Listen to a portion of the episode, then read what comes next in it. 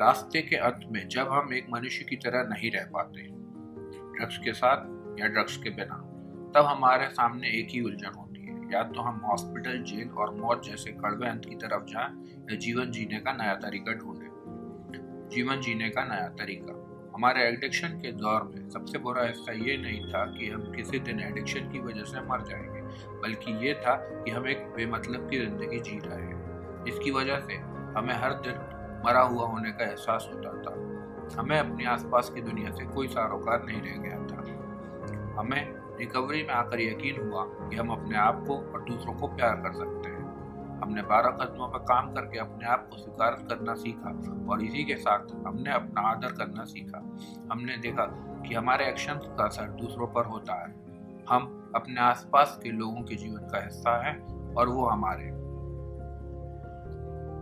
हमने दूसरों पर भरोसा करना सीखा और अपनी ज़िम्मेदारी समझी। हम रिकवरी में आकर वापस जीने लगे।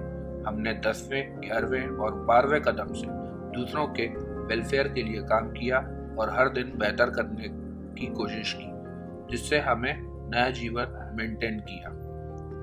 अब बेमतलब का जीना पास्ट की बात है। जब तक हम स्वस्थ रहेंगे और दूसरों और अपने जीवन में कंट्रीब्यूट करते रहेंगे।